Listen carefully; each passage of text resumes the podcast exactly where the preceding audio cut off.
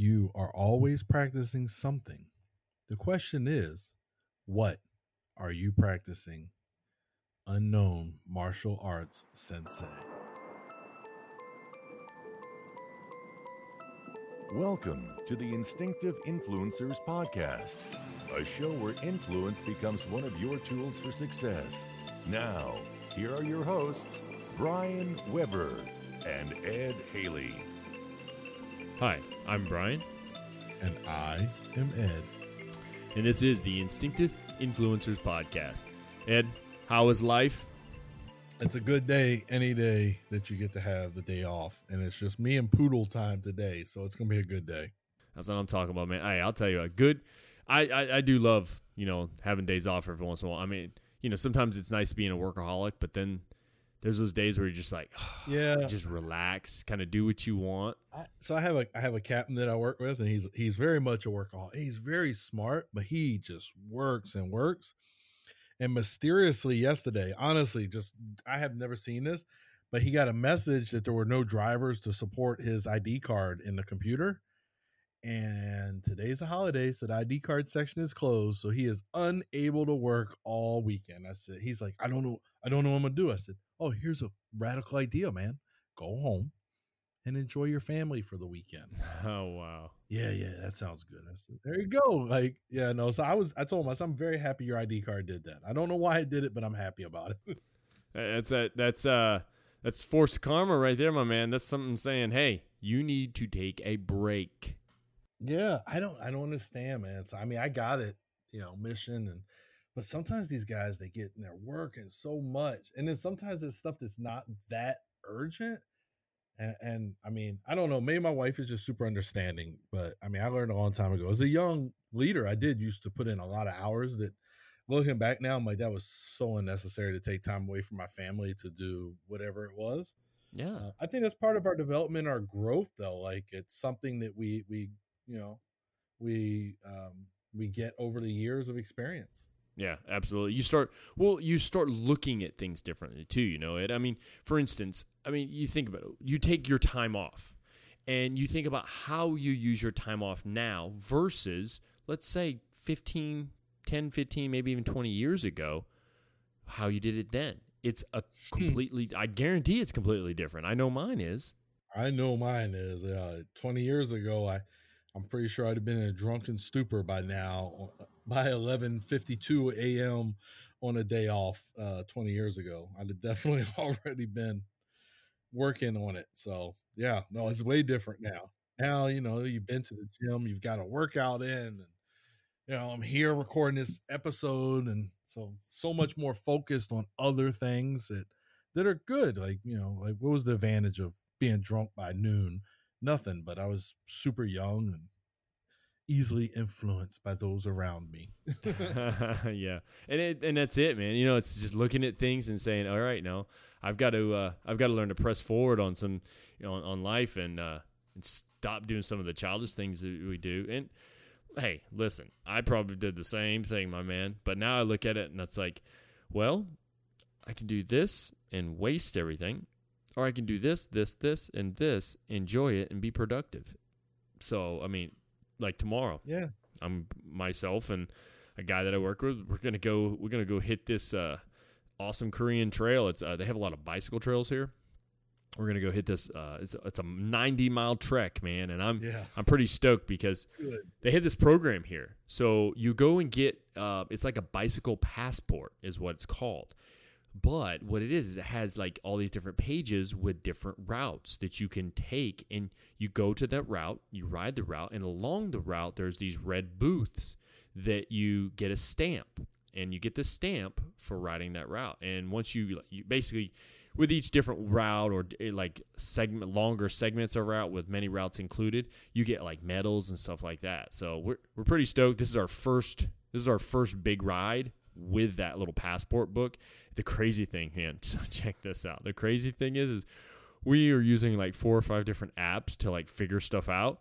because we can't read any of the Korean language on the map that we have.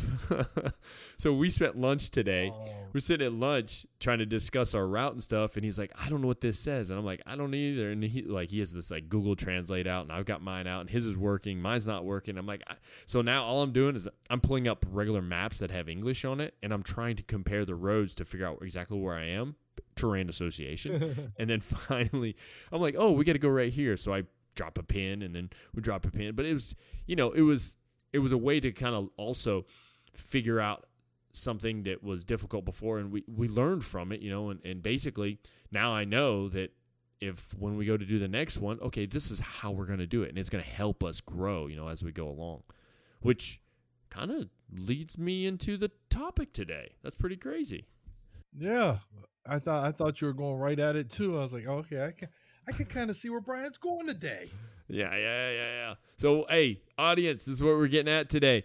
We uh we pulled another one from the Green Notebook website. Great article, really good article actually, and it makes you kind of think about it. Ed earlier, he read that quote. It was from an unknown sensei, you know, and it you know it being you're always practicing, but what is it that you are practicing?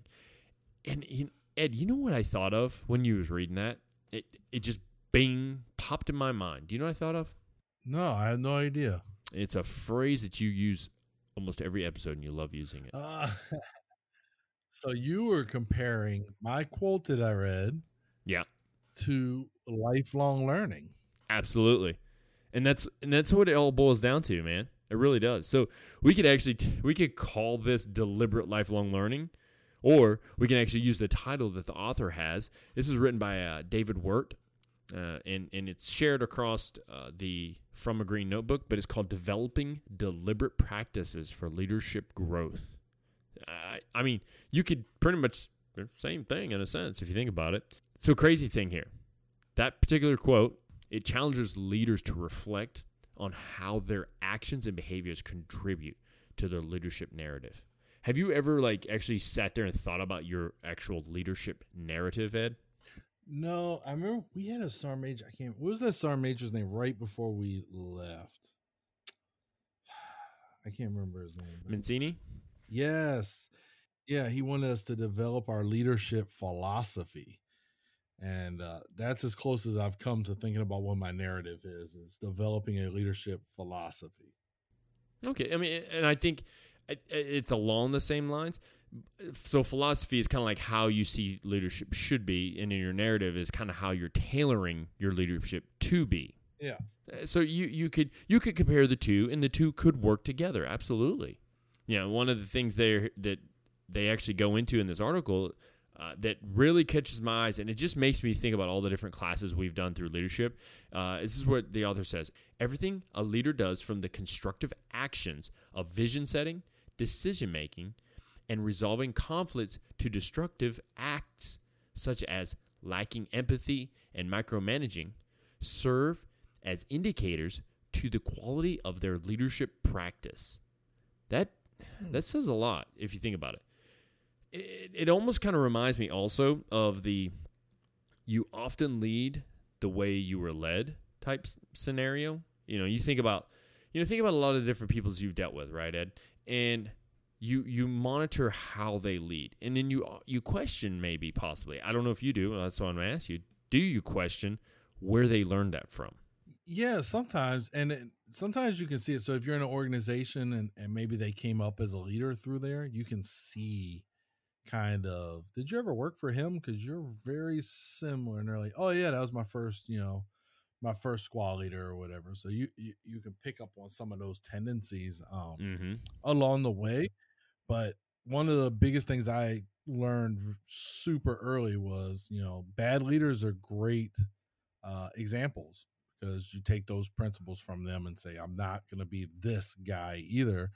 Mm-hmm. Um, and and those are the ones I really go, where did he learn that that was okay? So just kind of, you do you observe it and you do wonder where it come from. Um, and and right now here where I'm at now, I've been fortunate that one of the people that mentored me, his mentor, is here as a civilian, Mm-hmm. and we've connected those dots. So now I kind of get to see, okay, now I see why he was like this with me because I see it in you. Mm-hmm. Uh, and actually, uh, I think I've mentioned before, my wife actually works for the guy, so we can see those tendencies. It's it's it's it's kind of interesting, actually. It's fascinating. It almost sounds like a lineage of leadership. I could probably call that a show. It probably could be a show, yeah. and we see it a lot in the military. Oh yeah, yeah, yeah. You do, and that's what I said. Like, I've I've watched people in their interactions, and I because you've often said, you know, yellers, screamers, those type of people, people that are really negative and derogatory towards others. You think to yourself, was that an up an upbringing, or was that j- you know, like in a home setting, you know, like as a child and all that stuff, or was that how uh, they were led when you know years before and they just picked that up because they thought that's what worked or that's how you're supposed to do it instead of maybe stepping back and saying okay let me evaluate this. Why is it that he's acting this way? Can he not handle stress and he just has to blow up all the time? Can he not or she not um, make deliberate decisions so they have to constantly go seek uh, advice from their leaders and actually seek for their actual answer because they can't come up with their own. I mean, it's things like that. You know what I'm saying? Yeah, and it, so for me, I was for, uh, fortunate because I was in the military in 1991, and then I came back in the military in 2002, and the senior leaders in 2002 were my peers, you know, in 91. And when you see how they lead and the yellers and the screamers, originally I was just like, yeah, that's the norm. And then I realized, wow, the army has changed. That's not the norm. That was the norm in 1991, 95, but it, it's not the norm now. You know what I mean? So Yeah. that was one of the things that I was fortunate with that gap in my service. It was generational leadership to me Mm-hmm. uh, that I observed. And now here we are, in, you know, 2019, and it's not the same type of leadership uh, of 2002. What, what, was done in 2002 wasn't acceptable, isn't acceptable now. And what was done in 1991 is now called hazing and will get you put out the military. So it's, it's very generational. Yeah. You know, it's funny. Uh, I, as you were talking about that, because you're talking about generational and that stuff. Uh, so yesterday, I held an NCOPD with a good majority of my NCOs who could make it to it, and it was ethical leadership was the title. And I actually, funny thing, I actually pulled some of the the, the material from uh, Mind Tool. It's called. Uh, it's a real good website. There's a lot of information on there, and I pulled some other material from some other places and kind of pushed together. I used the material to create my questions because how I went about it was I wrote uh, 13 different cards, uh, note cards, and I wrote like a question or something on it, and I just handed them out randomly as people were kind of getting settled in and whatnot. And then I just go, all right, who has, you know, number one? And so they would read it off and we would kind of go through it. But as we were going through, uh, one of the older NCOs within it called, you know, was referencing what was going on as, well, this is how you do it in the new army, but in the old army, blah blah blah. And I I really respected one of my young staff sergeants who spoke up and he said, but really it's nothing about the old army and the new army. It's still the same army. It's just new rules took place, so we had to make changes. It's still the same army. And I was like, man, you know, I, I really respected that because he's showing a growth himself by analyzing what's being said and then speaking what needed to be said during a leadership development period, you know? So um, I, I know, I to me, you know, I think about these things. Those are the types of things that kind of help me analyze as, as a leader myself and say, okay, yeah, this is the direction I want to go. This is the direction I don't want to go. Um, and, and also, you know, when we look at this this article, uh, he quotes Peter Drucker. Peter Drucker is a well known management guru. Like he is like one of those ones that he's done plenty of books and he's referenced tons and he he's just got a lot of good ideas. He's a lot like Maxwell too. Uh, but here that he writes demands doing certain and fairly simple things. It consists of a small number of practices, applying creative liberty by swapping out management for leadership. Drucker's uh, adage still applies. If practicing leadership is vital to becoming an effective leader, the questions to answer then become what types of practices and how do I practice? And sometimes that's what we don't know, it, You know, if you think about it, like you just don't know what you should be practicing. Because repetition creates habit and then habits formed and then you're able to do it. You know what I'm saying? Yeah. I, so for me, I've never really thought about practicing leadership. You know what I mean? So, um, so that I found this article super interesting because of that. You just, I don't know. Uh, maybe uh, I just think of leadership as something you learn through. Uh, it's like experiential learning, I, and I just, I don't know. Maybe I have been practicing and I'm just unaware of that. Yeah. Well, and, and that's the thing, too. You know, you think about uh, with, let's say you're wanting to uh, engage people in certain types of conversation. If you don't at least try it, you don't know how it's going to work. And then over time, you keep trying it, but you maybe change a little bit here, you change a little bit there. You're, you're I kind of see that as a practice to fine tune what you're going for, right? Um, whether it be how you're counseling people, um, how you're going over some legal issues with someone, maybe how you're teaching them how to properly, I don't know, deal with contracts as a government official and between two civilian officials. Who knows? I mean, those types of things. It's like you're constantly, you know, how many times do you think, Ed, that you've gone back in your mind and you thought about a conversation, eh, you replayed it and you thought, oh, I should have said this. I probably could have said this or this. You know what I'm saying? Uh, so yeah, you do because I mean every every interaction to me is an opportunity to learn something. So you you replay those conversations, and when you're replaying them, you may find something that you're like, "Oh, I really should have said this." Or uh, for me, I think that as you develop with your creative and critical thinking skills, those also come into play because you're you know as I'm playing it back, it's easy to say, "Oh, I really missed an opportunity to make a valid point here, or to say this, or whatever." So I just think any interaction really uh, you you have an opportunity to learn and you play it back and then moving forward you may remember that moment and now you'll say what you thought you should have said then so i mean in meetings and things like that i, I see that quite a bit and i do that quite a bit mm-hmm. and, you, you'll sometimes you'll find yourself doing it deliberately and that kind of falls right into the next part that we're gonna, that we're going to talk about where Research into the science of expert level performance provide military leaders of all experience levels and positions insight into how top athletes, chess prodigies, musicians, and surgeons develop world-class skills in their professions.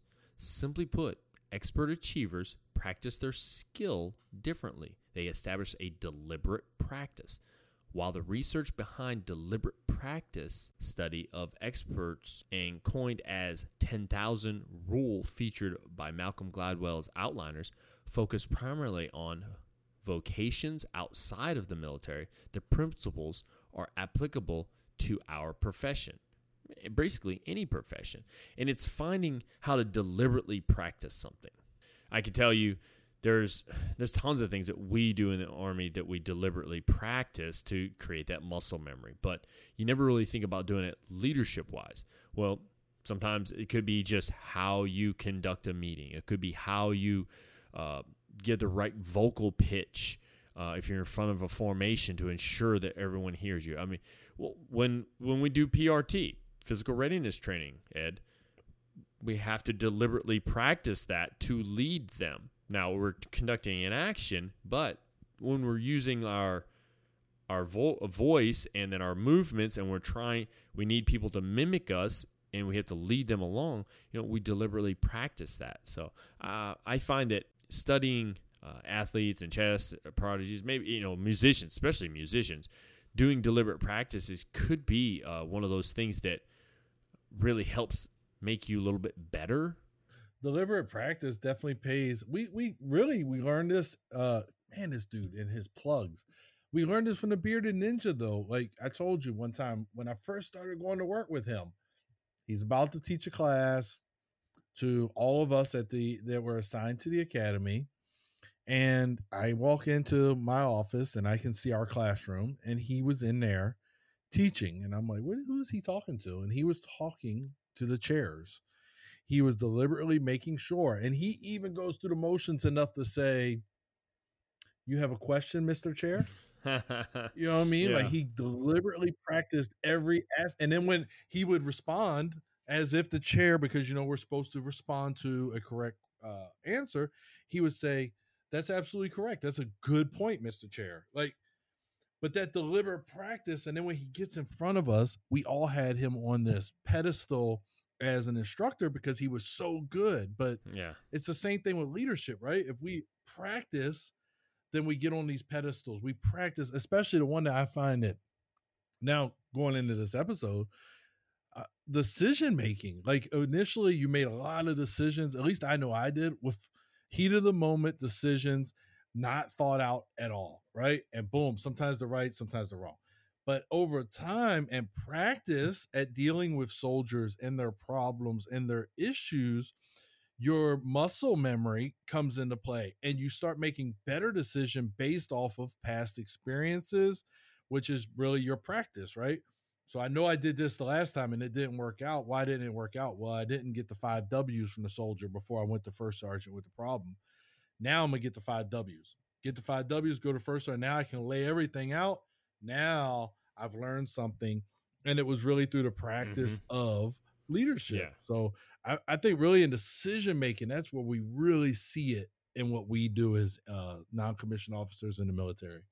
Yeah, exactly. Well, you know, I, I talked earlier, I spoke earlier about uh, NCODP or NCOPD. It- it- people call it all kinds of things. Basically, NCO professional development or development of professionals.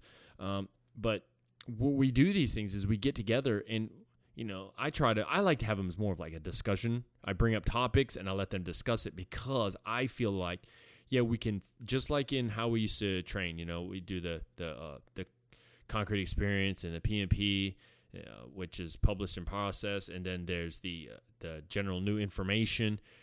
I like to kind of mix all that in like we were doing before and like put out a topic out there and kind of start just like pinging questions to get people to start generating conversation and to create that dialogue of thought in you know and i'm telling you like, it really does work. I mean, i've done it every month since i've been here held at least one. And every time it really I, watch and i listen to them. And i guarantee you some of the ones that are sitting there just kind of being quiet i feel like they're gaining some of that knowledge. And sometimes like it's there's a couple that i've seen they never said anything in the beginning but now they start they're starting to vocalize things. And it's kind of it's really nice because i think what they were doing is they may have been like deliberately practicing in their mind how they would answer something or this or just i mean there could be lots of things i can't say for sure but it's really cool to kind of see that uh, it's like uh, the fruit is starting to ripen there you know what i mean Yeah, and then those ones you talk about being quiet. Well, I mean, generally that's probably because they're uncertain or unconfident, and over time they develop that confidence, and then they'll get out there and get more, you know what I mean, more outgoing, more involved in discussions, and and and for us as leaders, that's up to us to capture that moment. Yeah, yeah, definitely. Well, the deliberately practicing leader seeks out opportunities for professional development outside of what their organization's programs or institutional educational requirements. They embrace the challenge inherent in conducting deliberate practice by going outside of their comfort zones and setting stretch goals to attain new skills and competencies. So, our author here basically is tell- saying, hey, listen, those who are seeking outside resources constantly and looking outside and try, you know basically trying to gain new knowledge uh, obviously they're still getting it from inside but they're also outside. They are deliberately practicing leadership. That's what they're doing. You're when when you read a new book when you watch um, a, a new video when you're doing things and we're going to get into the book thing here in a little bit but when you're doing all these different things and you're seeking like the people listening to this show right now it, if they're listening they're deliberately What about the host of this show?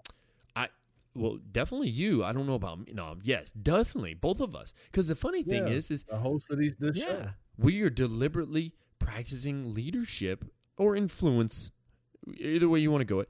Because I mean, not only are we having the conversation, Ed, we're we're doing the research on these topics. You know, we read through it, we discuss it. I mean, and if you think I'm on top of that, before the show even starts, Ed, we constantly are kind of jibber jabbing back and forth, kind of going over what happened, wh- what's happened this week, and whatnot.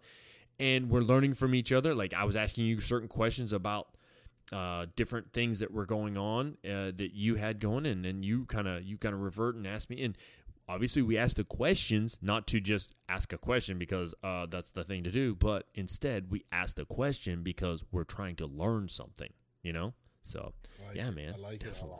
it a lot. deliberate practicing of leadership. That's yeah, that's definitely it. Well, where do we begin? Where where where do we begin with this whole deliberate practicing of leadership? Well, uh, this is what I can definitely tell you. Military leaders, they, they consist of basically three components when we try to use deliberate uh, practices in leadership, and it's it's it's pretty simple: uh, assessing, training, and then learning slash reflecting through feedback. Right. So we assess what's going on, we do the training needed to be done because of the assessment, and then we learn what from that training, and then reflecting through the feedback. Uh, you want to you want to cover a little bit about this? Uh, the foundational component of deliberate assessment requires. Yeah, so it requires a deep appraisal of your attributes and competencies as a leader and setting a focused stretch goal intended to improve on a specific aspect of your capacity as a leader. And then he goes on to talk about the multi source assessment feedback tool that we use in the military, and there's civilian equivalents of this. And actually, I don't think we're using this anymore, which is really crazy to me because I thought it was a valuable, very valuable tool. Um, I've actually had people who were my raters have me fill these out to kind of help me frame how I was seen because, in, you know, when you do that, and I know you've done them, uh, you get feedback from your peers, your subordinates, and your leaders. In fact, I'm sure you filled this out on me more than once. I, I probably have. Not sure. If, So, and that's that helps you assess where you are as a leader. So that's a very, very valuable tool. Um, and I, I don't know the civilian equivalents of it, but I know there are some out there. Oh yeah, you know, and let me let's back up a second too, Ed, because you hit upon uh, f- two phrases there: attributes and competencies. And, and and this is the thing, we talked about it often with our Joes when we would train them. Yep. But it's like, do people really think about these things too? And I think these same attributes and competencies would work even in the civilian sector. I really do. I, I think because all right, let's let's just we'll break it down real quick. So attributes. These are the attributes you need to have. Uh, this is what we consider in just say in the army as a non-commissioned officer. You you're actually rated on these areas. You're rated on your attributes and you're rated on your competencies. So attributes: character, presence, and intellect. Those are the attributes. Now, there's other stuff that breaks down underneath those, right? Then you're also rated, and when I say rated, basically we get an evaluation. You get them yearly, or you may get them every time you move to new duty stations. At a minimum, you at least get them yearly, right? Right. Uh, but this is it's kind of like our report card. Now, let's talk about the competencies. Competencies leads, develops, and achieves. The, those six areas are what our NCOs are rated on.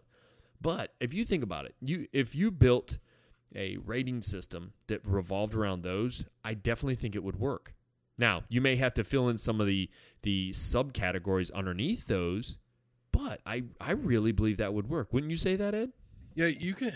Uh, honestly, so Brian, I actually was thinking, uh, looking at these. So when we look at attributes and competencies, right, they're all part of what we call the Army leadership um, model, and um, it.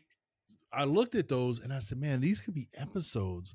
We would just have to play with the verbiage a little bit to you know transition them to um the civilian sector but honestly so when you look at the competency of achieves the subcategory is gets results okay i'm pretty sure they do that in the civilian sector i don't think it's just us you know what i mean like Yeah. Uh, you know Yeah. even if all right so look at the attribute of presence the first one is military and professional bearing okay well let's take out military and just say professional bearing sounds civilian sector to me I, I don't know it's been a little while so there are things i mean Yeah. intellect, mental agility. Well, we all need that. We need that in our personal lives, not just our professional lives. So definitely those subcategories uh, could be transition into a civilian sector, I don't see one on here that I couldn't say, all right, that's got to be strictly military. You know what I mean? Like army values. Okay, values. Too easy, right? Uh, oh yeah. You know what though? Uh, this is my deal, and I we see it in the army. We see people's feelings get hurt when they are rated in say presence and they get a poor rating. I think that might be that may maybe that's an issue that could be considered an issue. I'm not sure because feelings get hurt easily because obviously they didn't show enough confidence. Well, yeah, I didn't show him confidence because you didn't give me. Well, no, I shouldn't give you anything. You need to come after it. Come get it. Right? Mm-hmm. Come, come and get what you want. If you want that new position, then go get it. If you want to be a better leader, then you need to do the deliberate leadership growth so you can get it. I, I, and when I look at it, man, I think of if you can't do this yourself, you, are probably wanting a handout. That that's the kind of thing I, I, get in my mind, and I I'm starting to sound like I'm on a uh, soapbox, so I don't want to go too deep into it. But it's just I'm one of those individuals, man, that I really believe that, and and it said it earlier during this article. He's talking about it's the people that go outside of the box to learn more to become better, and it works more than just leadership. It works for anything. You know, if I want to be a better cyclist, I have to go and push beyond my limits. If I want to be a better weightlifter, I have to start pushing heavier weights. Uh. If I want to be a better reader, yeah, you like that. If I want to be a better reader, I have to read more books. You know, it's not like I could just like, you know what? I really want to be a really good reader. Oh, well, I guess I am one now. No, come on, man. Come on. Come on. Yeah. So but that's what you know. But that's what I'm getting at. You know. So I look at them and I, I often, I don't, I don't like to sit there and like disappoint someone when I am doing, say, I'm doing their, uh, their NCOER or whatever. But at the same time, I've got to tell the truth. I have to be honest. Yes. You know, that's part of I think that's part of my deliberate leadership development and growth. I I feel like that helps me become a better honest broker. I mean, you think about it, right? We're just going to keep, I'm, I'm just going to jump right into the evaluation thing. Now, to get the top block or be considered a number one type of person, they've actually forced it so the the one who's uh, doing the senior rating can only give up a certain percentage of it. So now only 24% of individuals being rated by that person could be a top blocker type of person. So now you got to work a little bit harder. But I would take it even further, Ed. I would say this because there's three different levels or four different levels. You have uh, what's that? Most qualified, highly qualified, qualified, and then not qualified. Yeah, this is the way I see it. I think you take 100%, right? You take a, a, a percentage of 100%. 100%. Um, you took 24% out already because that's the mo- that's the most qualified. So now you're you know you're now you're down to 76%. Well, I say you take another 26% for the highly qualified, right? And now everyone else, the other 50%, they get qualified straight up or worse. Now you or or worse if they are if they do something that would yeah result in unqualified obviously because there there's certain uh, stipulations to receive that also but if you if you basically made it to where that had to happen Ooh, man. Now you're really going to find that cream of the crop, I think. Because are you are you going to waste a highly qualified on somebody who's really not a highly qualified? When, you know, so you got to pay attention to that stuff. Yeah, yeah, no. That's just to me that's part of leadership development, man. And and that honest uh, honesty honest broker aspect is is um, one of the big things too. I mean, that's why we went to a newer system in our our uh, profession is because everybody was, you know, among the best. But there's absolutely no way that uh, so many people were the best in the army. Um, so they had to get to that's where the 24% comes from. Oh no, we need to limit this. Now, mm-hmm. is it always going to work out? No, because it is possible that if I can only give 24% the the top block, I may have more than 24% who deserve it. It could be a fluke thing, could be the number of people I have, what have you. But so it could. Um, but yeah, no, that's why we had to go to that because people didn't want to be honest brokers, and they were saying everybody was among the best. So, mm-hmm.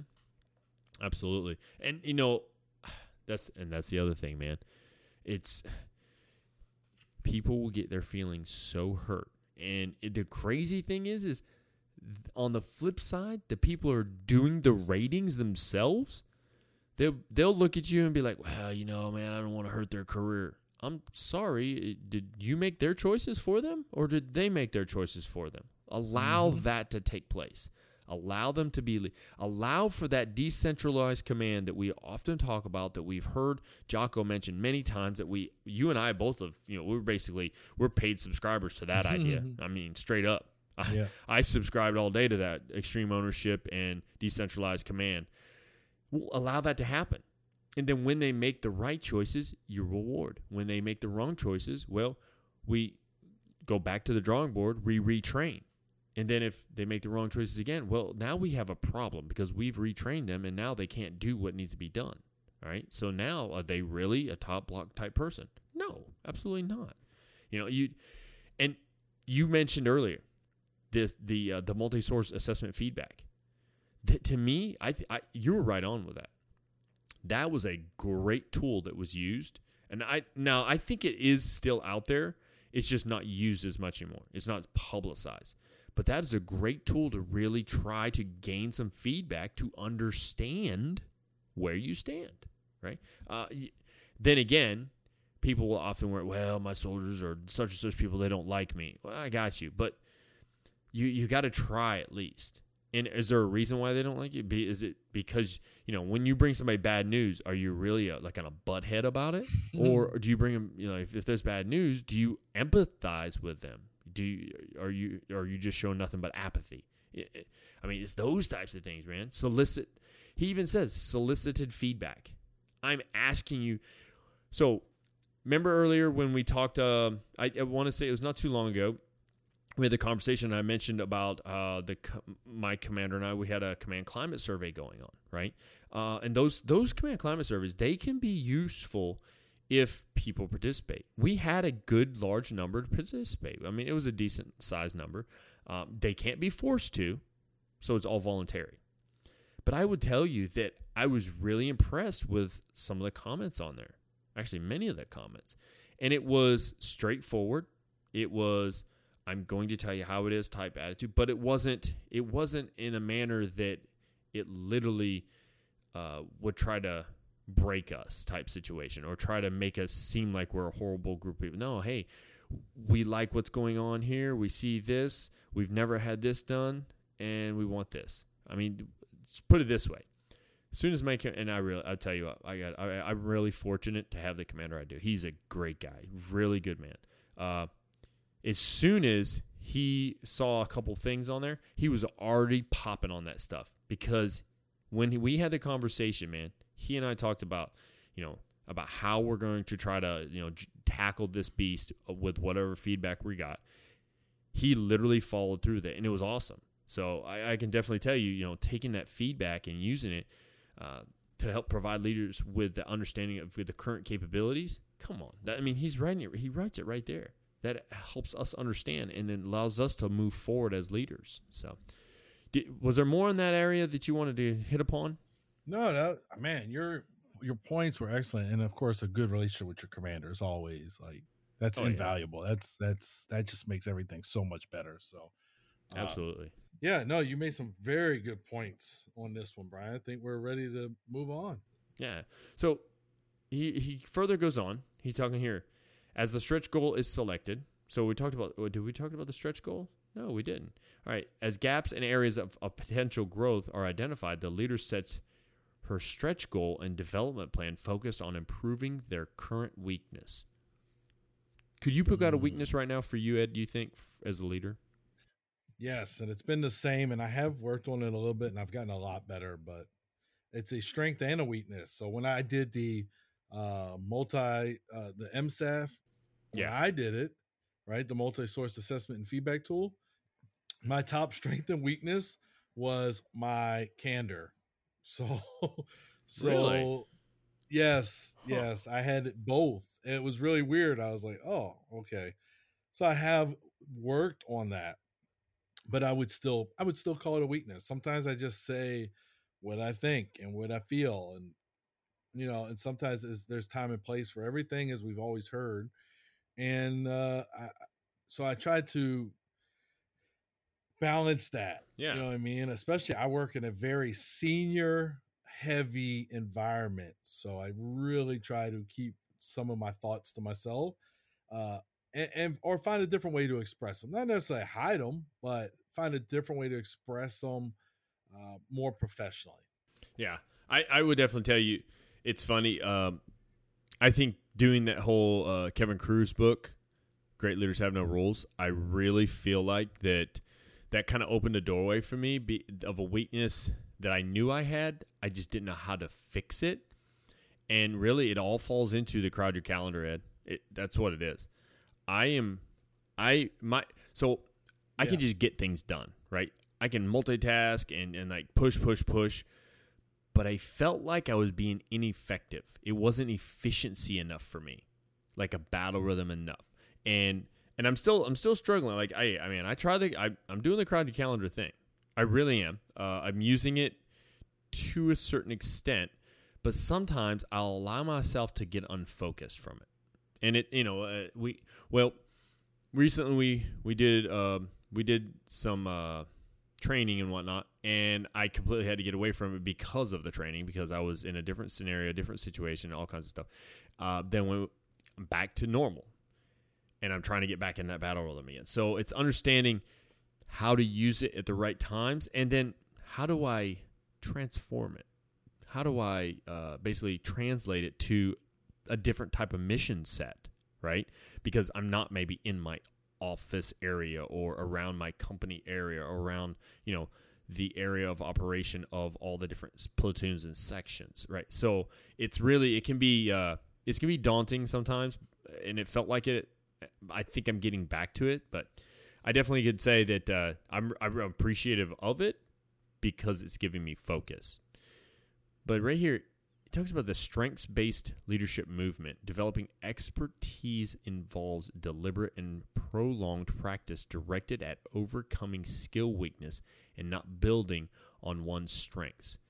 When I read that previously, it made me think about exactly what I was talking about it, it makes me think about what you're talking about with your weaknesses is how we actually we try to find uh, certain keys to help us us develop those particular weaknesses. Yeah, I mean, you got to be able to recognize it. And I'm telling you, when I first got that assessment, I was, I really did. I'd say something, I'd be like, oh, now I see, I got it. But at the same time, subordinates appreciate not sugarcoating. So it's such a delicate balance, man. But I mean, I practice it every day, probably. uh, because sometimes, you know, yeah, you just want to blurt whatever, and it's like, uh, yeah, I probably shouldn't say it like that. Let me think of a better way.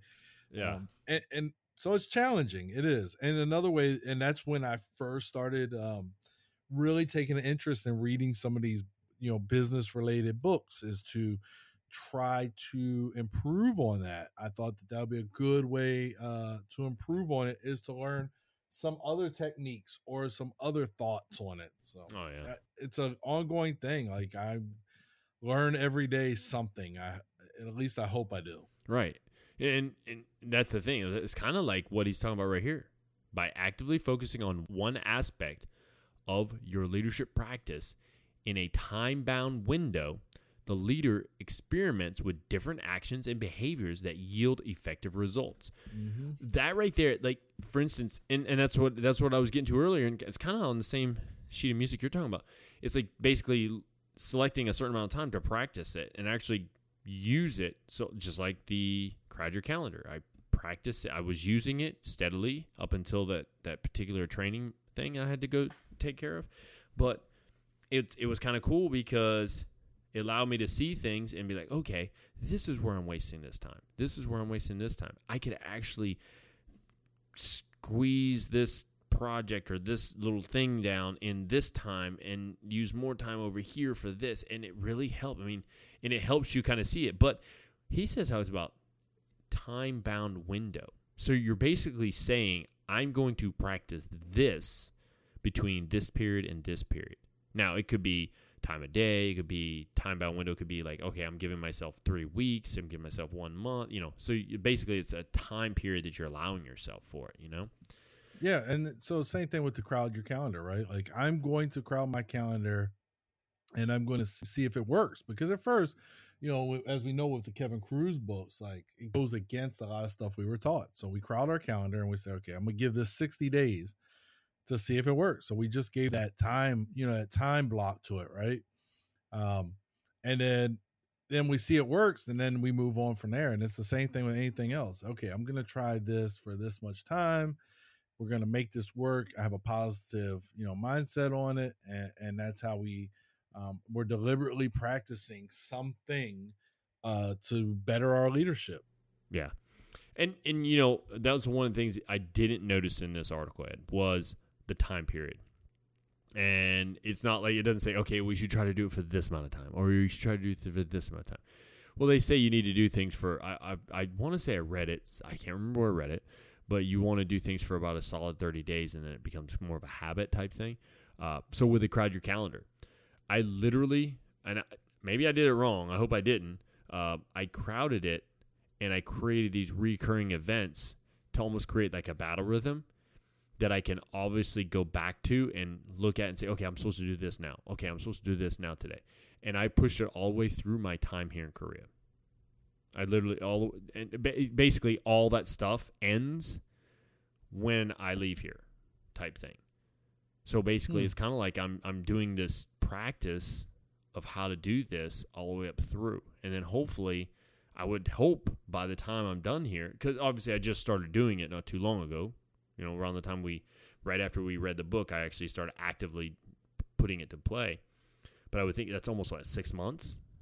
So then six months, yeah it's hopefully, been a while yeah man already wow yeah, I've already gone through six months. I'm, I'm about to go through six more months, and then I'm done. But that's what I'm getting at is, you know, we'll hopefully it'll take play, and that's I, that's where he's going at with this article. It's like creating that that little window, and it may be little, maybe big. But me, I'm one of those people there.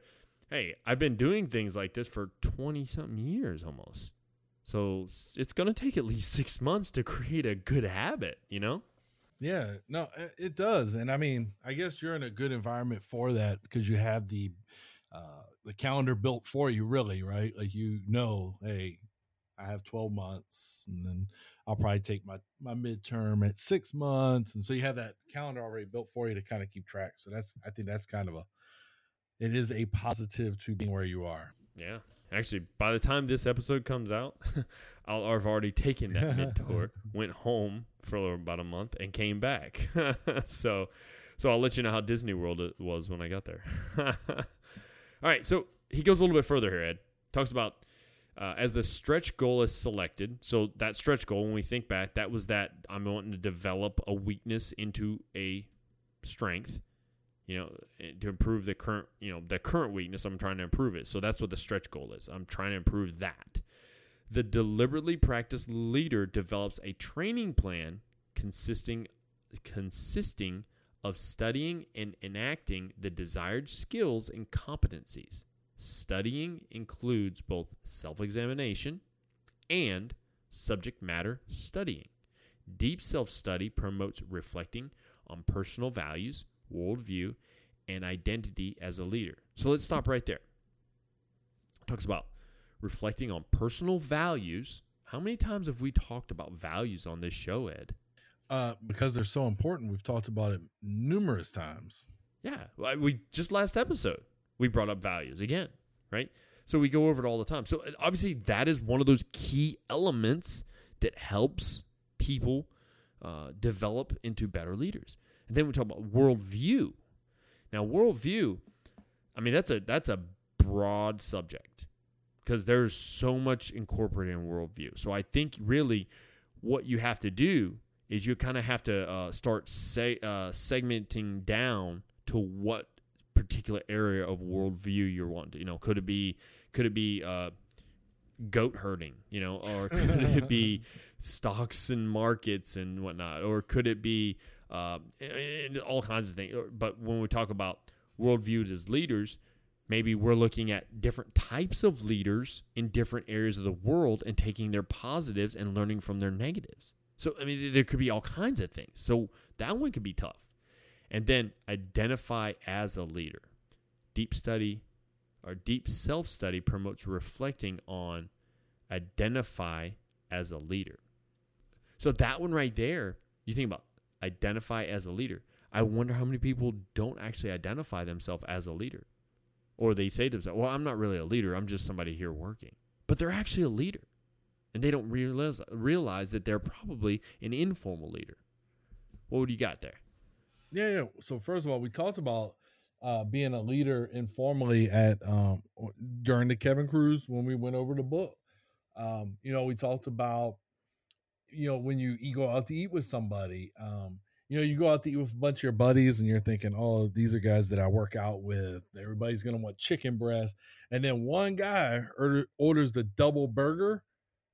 Then that frees everybody else to be like, oh, we're not eating healthy today. I'm in. Um, or, you know, and Kevin Kruse talked about in his book, like people who eat, they kind of tend to sync up how the speed they're eating and things like that. Yeah. So, that that plays into um, all that but we've talked about also we've talked about reflection we've talked about self-awareness on here mm-hmm. and emotional intelligence and and i feel like all this is really playing into that and being able to be good at deliberately practicing your leadership that you have to have that self-awareness uh, everybody's a leader to some extent if you go let's so we went to paris right and we're standing there and we're waiting for the light to cross the road. When that one person stands steps off the curb before the light turns green for you to cross because there's no traffic coming, right? Watch everybody else.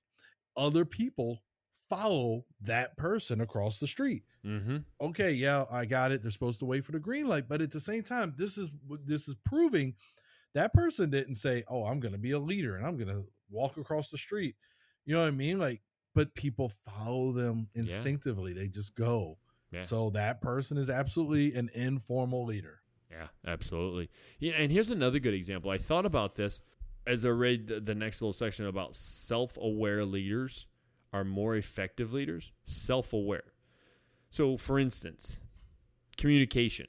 We talk about that all the time on the show and how important communication is. If you're actually sitting down with somebody and you're having a conversation, a good point to have is you're probably getting distracted sometimes and you're thinking of something else or you're wanting to write something down or you want to type here or you want to do you want to do something else. A good way as a self-aware leader is literally to repeat back some of the stuff they said to you. So it does um, show one show that you're paying attention but also it helps them realize that you're being a good leader by listening to them. I mean it's just something as simple as that but sometimes what we do is active listening. Yeah, active li- exactly. Like, but sometimes what happens is somebody's talking and we get so distracted and we'll buy other stuff and they may not notice it or they may notice it and one of two things could happen. Well, they could just keep on talking and then they could leave or they could be probably offended or upset by the fact they really didn't think that you were listening and that you even give a, you know, a darn about anything. So, you know, it's being, you know, learning how to be self aware just in small instances like that, just in conversation. You said it before, Ed. We got one mouth and two ears. Close the one mouth, listen with both ears. You know, I mean, it's just it comes down to stuff like that, man. Absolutely. So what do you what do you yep. what are you thinking? Yeah, I mean, we've also said before, you know, if you just close your mouth and listen, you'll know twice as much. You'll know what you know, and you'll know what they know, instead of, um, you know, running away and, and, and interrupting and all that good stuff. But active listening, again, here we go with the Instinctive Influencers podcast and previous episodes. Communication. We've talked about mm-hmm. communication. Mm-hmm. And that's part of this whole self aware leader thing that we're talking about mm-hmm. today. Yeah, and that's and that's what happens is when you become more self-aware in your actions, your words, your deeds, basically you're noticing what it is you're doing, it helps you identify those things that are strengths and those things that are weaknesses. If I'm standing in front of a formation and I'm giving them a brief of sorts, whether it be a safety brief or I'm preparing to uh, conduct physical training with them, whatever. If I'm standing in front of and I'm I'm addressing the formation and I'm looking if I'm actively looking around at their faces as I'm speaking. Yes, I'm speaking and I should already kind of have something planned out in a sense of what I'm going to talk about. But when you start looking at their faces, you can engage those individuals every once in a while too by putting emphasis or by stating something that they may know about but you're not like identifying that person you're just kind of like in making an overall a gesture about something or, or just talking about something and you can look at people you can nod at them and you know kind of like are you in agreement with me type nod and you watch watch for their reactions so that's that self-aware, and it's that's all about that communication we talk about. Um, so right here, Ed, subject matter studying requires intentionally consuming material pertinent to your stretch goal. So if I know my weakness seems like a time management thing where I'm not managing it enough, uh, I maybe need to consume more material uh, dealing with time management. Yours, you said candor. Yep. Hello. yeah. Uh, and it even says here this requires candor and a sense of psychological safety between the center receiver of the feedback. Uh, I told you, but it was a strength too. Yeah. Which is odd. Yeah. But it was a strength and a weakness, and it was number one on both, which is really super strange. But yeah, exactly. Enacting these new behaviors provides a medium for transferring and applying the new knowledge, skills, and attributes. Enacting these new behaviors. So we actually have to action them to transfer and apply the new knowledge and skill. So when we look, when I read something new, or I watch a new video, or I see somebody else do something, I'm learning from that. Now I have to transfer that as an apply. And that that kind of pulls it from one side to the other. And it's kind of yeah that's that learning process. Coaching and counseling sessions with subordinates are prime opportunities for leaders to put yes. this training into practice. That's that and that could be yeah oh i'm sorry that could be something we practice too yes because everybody's not a great counselor or coach that's an excellent deliberate uh, leadership practice because that's your opportunity. I used to get my soldiers to give me some feedback. Uh, where we worked at before, we had a master sergeant who left and went to the NCO Academy. And when you, if you ever went in his office for like a dismissal or a counseling, he would always ask at the end, "So, what did you think? How was it?" Mm. Because he was trying to, you know, get better at it. So uh, that feedback that comes from that counseling coaching sessions are excellent opportunities, not just to develop your subordinate, but use them to develop yourself as the leader too. Oh yeah, yeah. And well, think about this too. Let's just say because you're talking about coaching and counseling.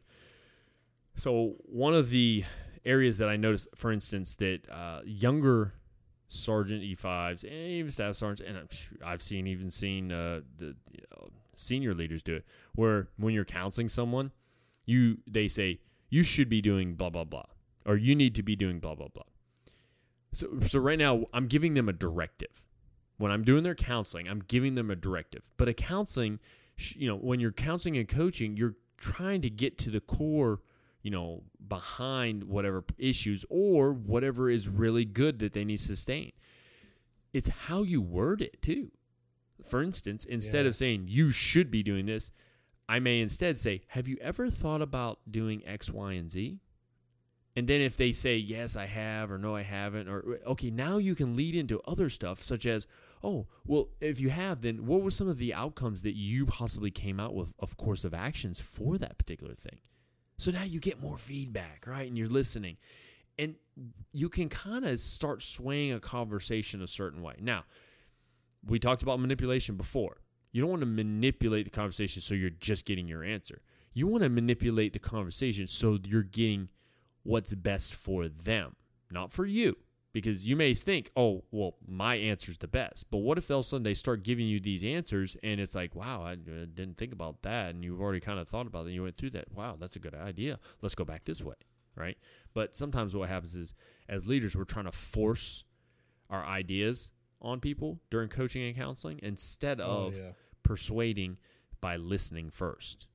Oh yeah, uh, we used to have a guy who used to work in the motor pool, um, and when in the unit you and I were in together before the academy, he was in charge of the motor pool guys when we were in Afghanistan. But he did one thing he always said that I thought was really good is he always said when you do a counseling, it's a conversation. You know, in the military, so often we we type everything out on the council, we print it here, sign, date, you understand? Got it. But his thing was always it's a living, breathing document that you develop. So you can put your bullet points, hey, I want to talk about these things, but then as you're having the discussion, you add to it in pen. And I know a lot of people in the army are going to say, oh, no, you can't be writing on the counseling by hand, but you can and Mhm. it helps with the development because now we're having a conversation and now they're getting some buy-in because they're adding to that counseling so it was one of the things i took from him that i thought i mean honestly i thought he was spot on with uh with the living breathing document And you know, Ed, when you say that, because maybe there's listeners who don't understand uh, what the council statement looks like. Uh, we normally we there's a main topic of what it's about. Then we go through the key points of the discussion. It's key points, like you're talking about. We may throw some bullets in there, but then we're gonna start marking some stuff up. Then we flip that over, and then there's a plan of action. The plan of action is to action upon things talked about on the front, whether it be good, bad, indifferent, no matter what. Hey, sustain this by continuing doing this. Hey, you probably we're going to need to improve this. This is what we came up with together. And you're what you said there exactly is how it's supposed to be. Is when you flip that over, that really isn't it's already supposed to be a plan of action there. That's supposed to be something that's developed between the two of you. yep And as a leader, it is best, it really is best to get the opinion of the junior to see where they one where they are mentally, if they understand by asking them, how do you think we're going to get to this point? What are some ideas we could enact to get to this point? What are your thoughts on this? You know, and it allows them to do some critical thinking, problem solving themselves, and also for you as a leader to understand their knowledge and understanding at the same time. So, yeah, man, that's a great point, dude. why thank you sir so let's get this final part, man. Uh, the you want to you want to hit us up about this final uh, component? Yeah, so the final component of learning and reflection begins with seeking feedback on the leader's performance. And this is where I was saying it says uh, requires candor and a sense of psychological safety between the sender and receiver of the feedback. So, I mean, really, if I was talking about using the counseling as a two way thing, well, with that master sergeant we had, if he was to say, "Hey, how'd it go?" and we'd be like, "Well, you were really crappy. That was disgusting. That was terrible," and then he makes it reflect somehow on my evaluation. One, I was unprofessional, so he's accurate in that. But there's there's a consequence to it. You know what I mean? Or if you, as Brian, went in there and he says, "Hey, you know, how was it?" and you said, "I- "I don't even know what to say. That was that was not good at all." Uh, and he held that against you. That's that, that's that psychological safety we're lacking there. You you need to be comfortable, but at the same time, whoever's providing that feedback, they gotta be professional too. Yeah, yeah, You know what I mean? absolutely. So I think that's a, a, a balance as well. But but you want to feel like I can give as your peer, as your subordinate, that I can give you honest uh feedback that's going to help. Because if not, I mean, it's not it's not assisting us in anything. It's it's just be going to be damaging. Yeah, and and well, and that's where he goes into interpreting the feedback, right? So, understanding how to properly interpret feedback. For instance, you remember when we, and we often reference the academy because that's kind of like that was a growth period for Ed and I together. We actually kind of grew um, individually and together as leaders and just as influencers and mentors and and mentees and followers and all that stuff. I think that was like a big period for us in time. Um, but I think about when we used to do, if you remember correctly, at the end of every course, they had to sit down and they had to do the uh, the command client, or they had to do a client. Well, no, I'm sorry. They did the commandant survey or the survey, Mhm. right, about the course. So they did this survey, and when interpreting the feedback on it, because you read many just like I did, Yep. we both kind of got to see a lot. And sometimes you could sense, like for instance, you could sense a particular. You didn't know who the soldier was, unless you say you were trying to confront um, a certain person, maybe that they're talking about, whatever. But you could sense a feeling that that soldier had about a particular instructor. Maybe they just didn't like them, or they just didn't like how they went about teaching, or they didn't like some of the material they brought up.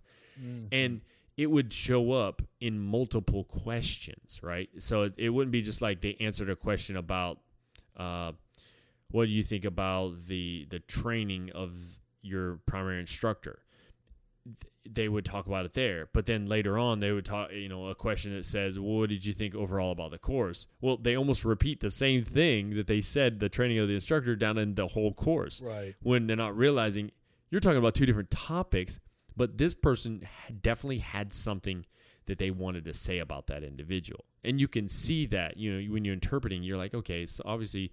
These are same type of bullets about the same person from about the same person because no one's gonna very seldom do this do our soldiers write all write the same thing about the same person. They they change it up, they make different things. So, but then at the same time, Ed, how many times did we see really good stuff and it seemed like the same thing being said? I remember actually reading one where it looked like the student just copy and pasted the exact same phrase on every question. Oh yeah, yeah, yeah, yeah. I, you know what? I think I know what you're talking about too. It was about it was about like such and such instructor is the greatest ever or something like that, and it just kept saying that. Yeah, they're a recruiter now. Yes, that's the exact same one I was Yeah. thinking about. Yeah, yeah, yeah. Sis. Yeah. I said his name. But yeah, but that's what I'm saying though. It literally said it at every every little question that was answered. It said such and such is the greatest ever. And then when again, such and such is great. It's like, wow, this kid just kept writing the same thing over and over again. So So, but that's important though. So it's important to note that because honestly, what did that assist us with? So we're looking for feedback, right? And we're talking about feedback right now. What does that accomplish when we do stuff, when people do stuff like that? Absolutely nothing because guess what happened with that? It probably got tossed to the side because they're like, oh, this student was just trying to get it over with. And now the student may have been sincere, but it doesn't come across like that because you made a game out of it with this copy paste. So Yeah. when we're giving feedback, it's important that we give feedback. Um, and even when you don't want to give feedback on stuff like that, it's important that you're honest and just give the feedback because nothing can change without that feedback. Nobody, nobody can develop themselves. I, I, myself as a leader, if I ask for feedback and you can't give it to me, then how am I going to know where I need to work? Where, how do I know my shortcomings other than my own self assessment? Um, and sometimes you get you're going to get different stuff from somebody outside. So yeah, it's important when we do the feedback, we take it serious as well. Goes back to me saying, when you're giving feedback, it's important to be professional. Right. Yeah. And um so you know with this next little sentence, I kind of agree with it, but I disagree with what he has to say here. And I'll explain why once I read it. Deliberately practicing leaders learn from their experiences quickly and develop new levels of thinking in order to achieve their stretch goal. All right. So that learn from their experiences quickly. I don't agree with that all the time. Because I think sometimes you have to be you ha- do have to have some focus in on it but if i'm focused in over um all the way over here on the right side i'm not gonna and, and um, both eyes are always focused over on the right side i'm not gonna see everything that's going over on the left side when that's where i needed the focus so i'm not gonna learn it as quickly but if i'm focused on the right side and then my vision starts kind of moving to the middle and i can focus a little bit you know i can see out the parameters along with the middle then something catches my eye over there then i'll i'll direct my attention over there and then i'll quickly learn it but if I'm constantly over here on the right side, and that's that comes with being uh, constantly being observant around you, but you're not going to catch everything. It's I'm sorry, you just no one's that good. No, you know, no. you just yeah. So so ex- learning from experiences quickly, I agree it happens, but I don't think it happens all the time. If that makes sense. No, it completely makes sense. Yeah. And and I mean, again, when you go into feedback, another part that's I don't see in here, but I think is very important is uh checking your ego. like Oh, accepting yeah. it. yeah you know we talk about ego a few Yes. times and it, that's that is crucial to feedback becoming Yeah. valuable is being able to say okay maybe i am not as great as i think i am you know maybe i'm not the greatest sergeant first class in the army but how can i become that i can listen to this feedback and i can use it and i can practice these things that they're telling me deliberately to Mhm. evolve and become better Yeah, no, and it actually, it's funny you said that because I thought it should have perfectly fit in the last sentence where it ta- uh, earlier about interpreting feedback entails deliberate reflection of both positive and negative outcomes without ego. That's what I wanted to add in there. Without ego. Yeah, without ego. I think we've been perfect right there. Yeah, it would have worked perfectly for that. Uh, they take action on these new insights, and this is moving on from that uh, experiences quickly and developing new levels of thinking. Now, I do believe we develop new levels of thinking because now where it's like, okay, oh, I'm kind of I'm hypersensitive to this, so now I'm going to really pay attention to that. But they take action on these new insights and adjust their deliberate practice until they reach mastery of that skill or competency. Mastery or competency. Now, mastery can be, I mean, it can be uh, one of those things that a lot of people don't, oh, what is mastery? Am I master at this or that? You know, it, it- well, it just depends, man. I mean, you have to, you have to understand what mastery is, and it's comprehensive knowledge or skill in a subject or accomplishment. That's what mastery is. So being able to understand that part will allow you to continue on, you know, um, understanding what it is you need to know as a leader to become a more developed competency in itself. I mean, that's no one is more competent than I. that's yeah, what I like to no say. more. I, I don't know. Although I know there. it's no one's more professional than I, but I like to say no one's more I don't think that's in than I. there. I know it is. Competency is my watchword, yes, but sometimes I like to think of it as being said, no one is more competent than I.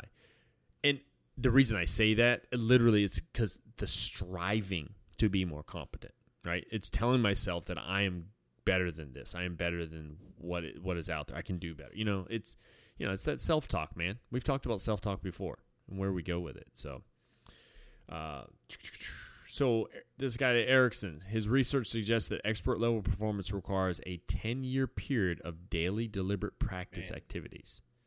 A 10 year period. And earlier, you know, and I mentioned that there's no real specific time. Well, he's suggesting this not doesn't mean that that's what it takes. Some people it doesn't take that long. Some people it does, but 10 years, man. You think about that. I think that's fair.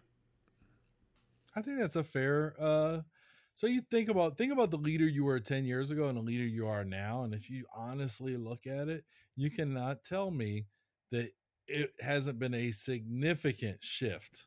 oh, yes, it has. I know for me it has. Yeah. Yeah. So I I mean it's kind of fair. I mean, yeah, we didn't realize we were practicing leadership, but Yeah. I don't know. I mean, it just depends, man. So basically, if you're desiring to become, you know, the, the best leader you can for yourself, your family, or your organization, uh, why not start deliberately practicing now, right? So, questions for the readers: How are you practicing leadership in your organization? Do, do you have Do you have an answer to that at all, Ed? For you? How am I practicing leadership in my organization?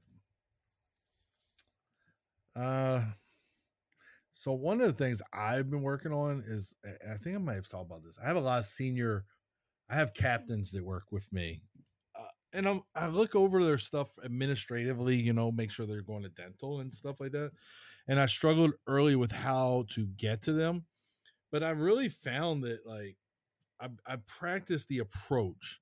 Um, you know, initially I wanted to be very sergeanty and be like, "Hey, you need to go do dental," but then I was like, "This isn't working. They're still not going." And and so I I tweaked that, you know, and that turned into and and I'm just using dental as an example. There's a lot of other stuff, Right. but it's it's the communication piece. And then I go in and say, "Hey, sir, you know." Hey, your dental is due. I need you to take care of that for me as soon as you can. I realize you're busy. So you stroke your ego a little bit too. Oh, I realize you're so busy, sir, but and then they usually will take care of it at that point. If they don't, then I that's when I usually go, come on, sir, you're killing me. Like I have to brief these stats. You know, when you were a commander, you had to brief stats, so you know what it's like to have to brief that somebody can't go to the dental, and uh, that is usually the the nail that gets them for sure. But the, I've practiced that communication with those that outrank me, so I'm they don't work for me they work with me but i'm responsible for them administratively and they're senior to me so it's that that i practice often It's funny you you bring that up, Ed, because I think it's it's funny like the situations you and e- you and I are each in right now, but I feel like we're going through the kind of the same type of things. Because many, I I would say two thirds of my formation outrank me, two thirds easily, and oh yeah you have to learn. It's no longer you, you know it's no longer that because I'm the senior ranking NCO that you're going to do it because I said so. right It's no longer that. Even though I think we learned that previously, I think we learned that, but now it's more about okay, so how do I lead them even though they outrank me?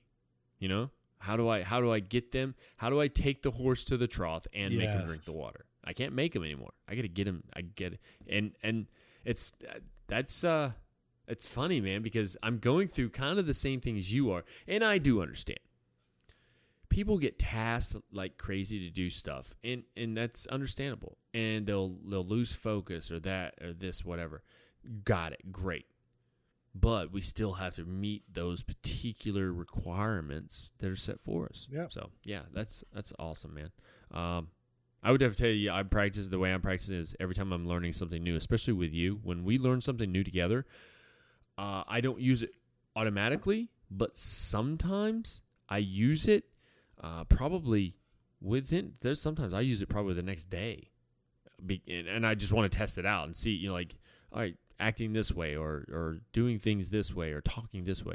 There are sometimes that I've I've sat on stuff and thought about it for a couple weeks and then tried it out. So. I think that's how I've been practicing in my organization is just taking bits and pieces that you and I learned together and trying to form it into one thing, become to become better. So, what stretch goals do you have to become a better leader?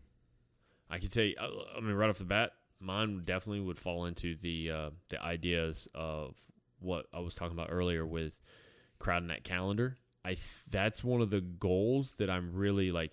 That's more like personal. right Like no one else can do it but me. No one else can do it for me. I can only do it for me.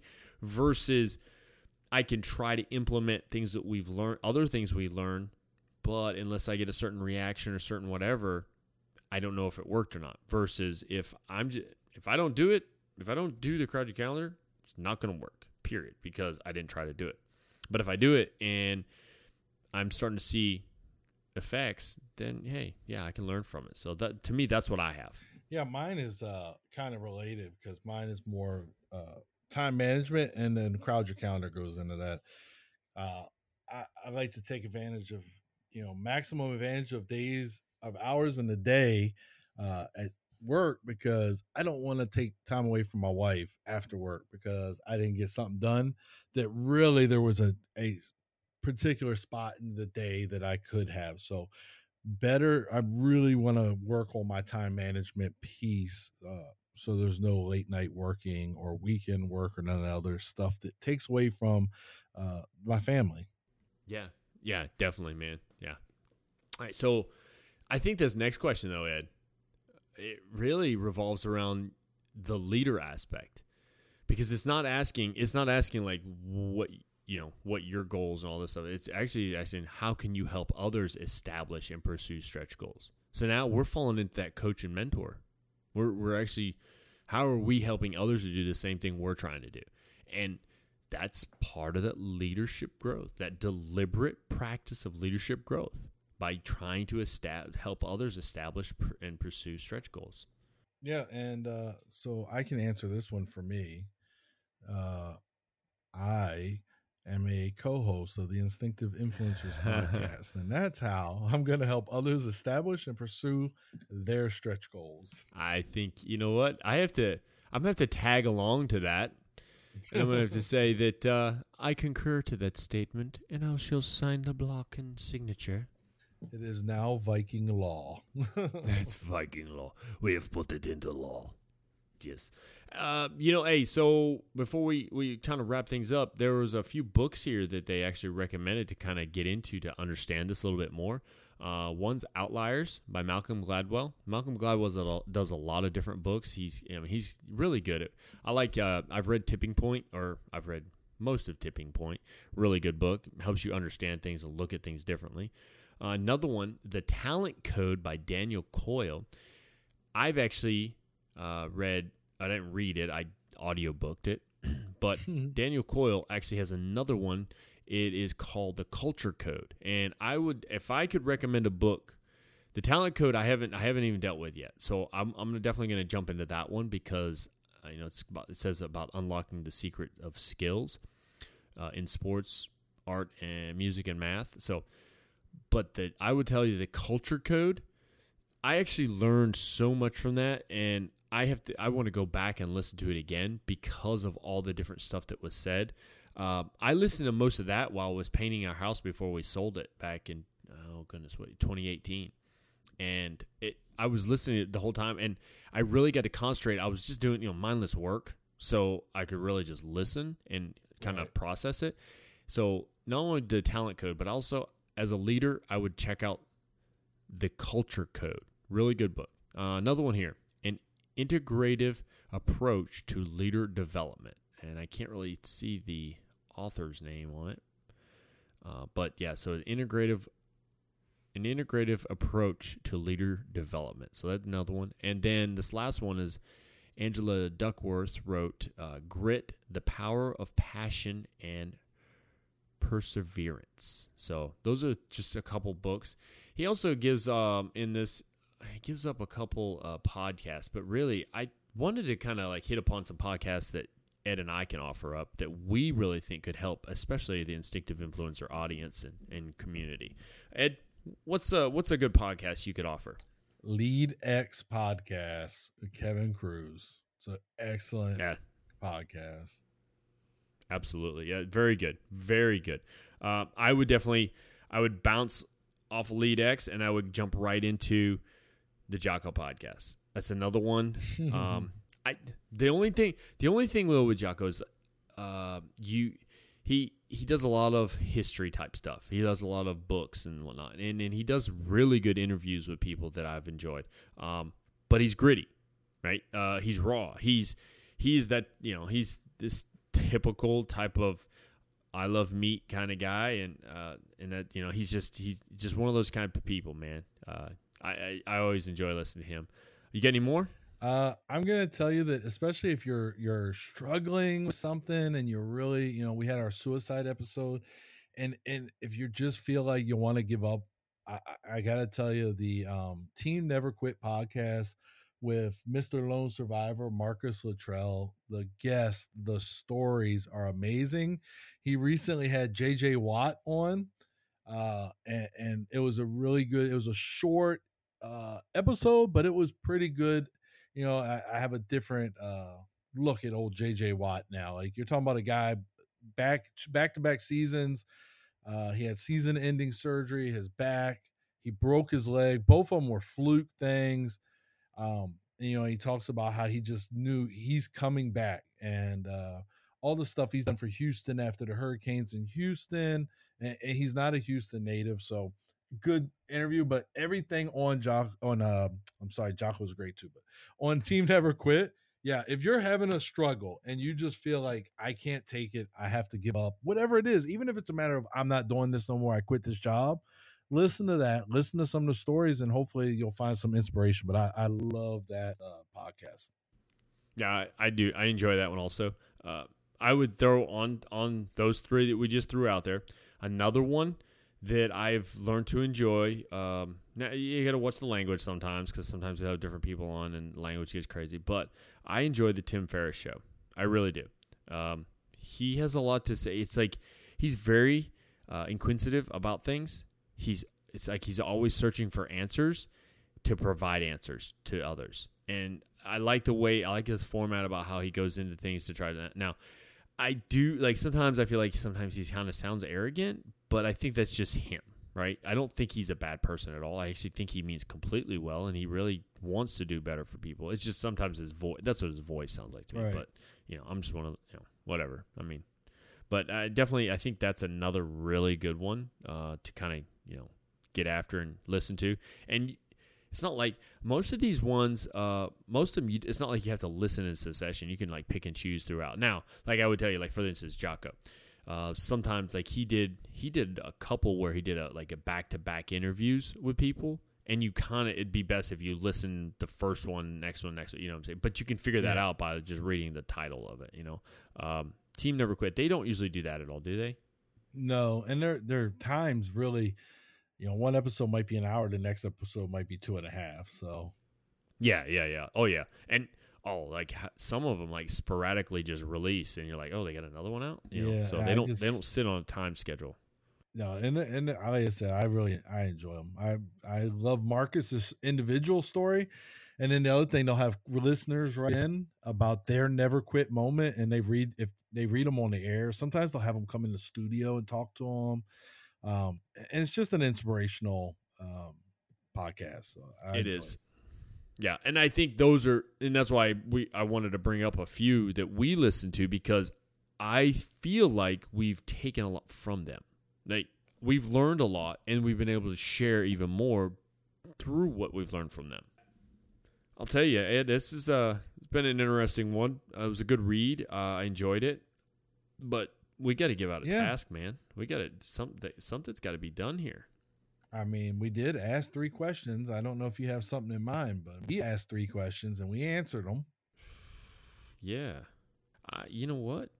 I think we should uh, we should just give them one of those questions, don't you? Yeah, why not? I mean, we answered them for them. We gave them kind I'm of thinking the, I'm the way to go. yeah. So with every, all of you should kind of understand what what we meant by stretch goals and and believe me, it's really working on that weakness and how you stretch it out. Uh, what stretch goals do you have to become a better leader? What stretch goals do you have to become a better leader?